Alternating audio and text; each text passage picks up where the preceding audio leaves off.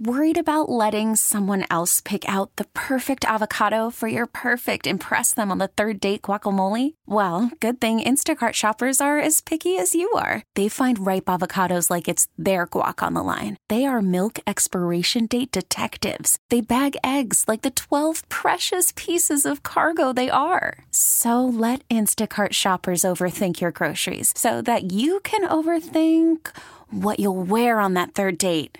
Download the Instacart app to get free delivery on your first three orders while supplies last. Minimum $10 per order, additional term supply. Baseball is in full swing. NBA playoffs are heating up, and your NFL team is gearing up for training camp. Listen to the latest on the teams you love here on the Odyssey app. The biggest sports radio stations in the country, providing unrivaled local coverage of their teams, all in one place. Exclusive interviews with players, coaches, and team executives, streaming live and always available on demand. Stay in the know with your favorite teams right here on the Odyssey app. We turn our attention to the live line. Joining us on the Trocaire College live line this morning is Erie County Public Works Commissioner Bill Geary with an update on what's going on throughout the county. All right, Bill. Uh, overnight, we got a lot of snow in an area that already saw a ton of snow. Uh, where are you seeing the most impact as we speak? Yeah, good morning, Brian, Susan. Um, so the West Seneca, North Orchard Park, Blasdell, a little bit of northern Hamburg, even stretching out uh, Cheektowaga, Lancaster, Elma area.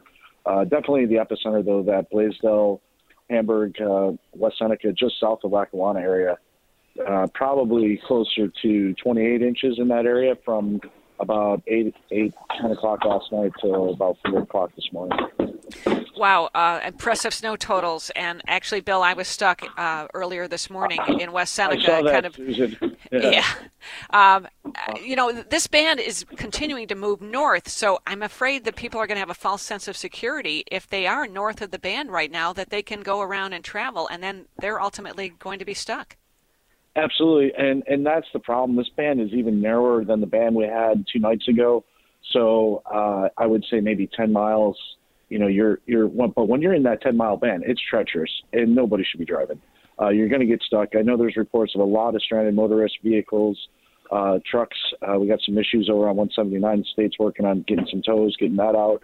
Uh, so it, it really makes it problematic for not just the crews, but we also have some really big pieces of equipment in. I think we got close to 30 pieces of equipment uh, from our contract force, uh, Union Concrete, in in all those communities, as well as you know municipal and state forces.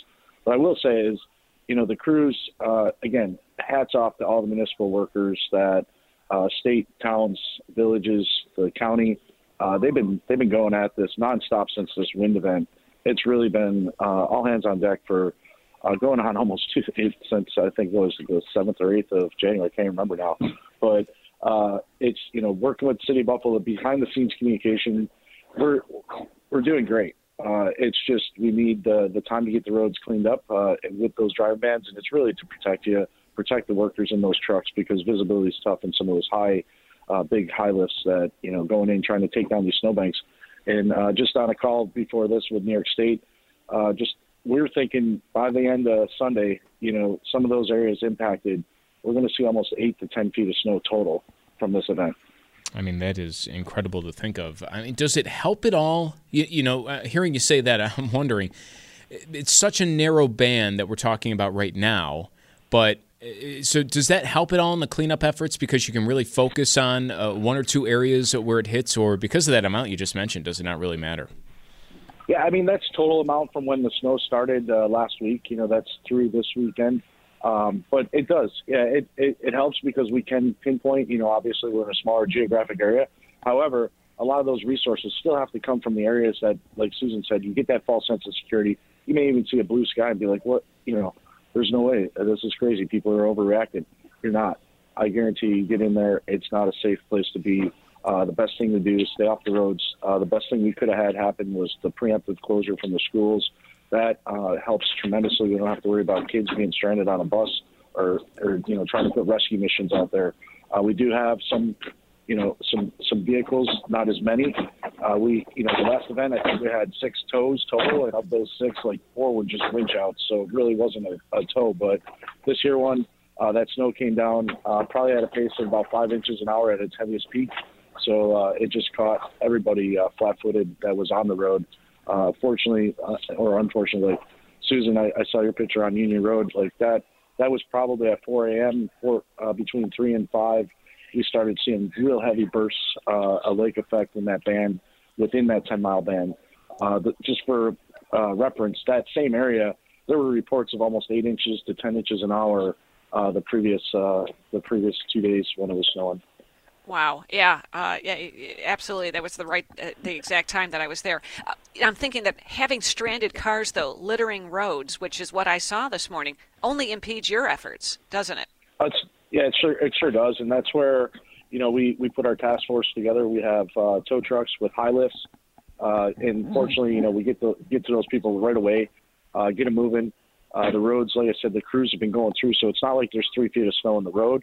Uh, they've been making their rounds. You know, a typical beat probably is extended by a couple hours because when you're in that 10 mile band, that visibility is is down the um, feet. You know, so uh, it slows them down. But we were able to push a lot of that snow out of the way. Today we're going to be when it shifts north, uh, the impacted areas. We already have a plan. We're going to be removing as much of that snow as we can, make storage for if there's any more when this shifts back before tomorrow when it's hopefully over.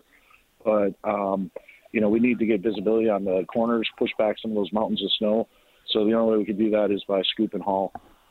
Okay, uh, but big, uh, big message out there. Just kind of be aware of the forecast and uh, where that lake effect band is going to be moving from just the impact of it you've seen already. Yes, sir. Yeah. So right now, um, it's definitely moving out of that area. We're we're starting to see some breaks in the snow. It's getting into the metro area. Uh, I, I, fortunately or unfortunately, you know, the north towns I think usually are spared.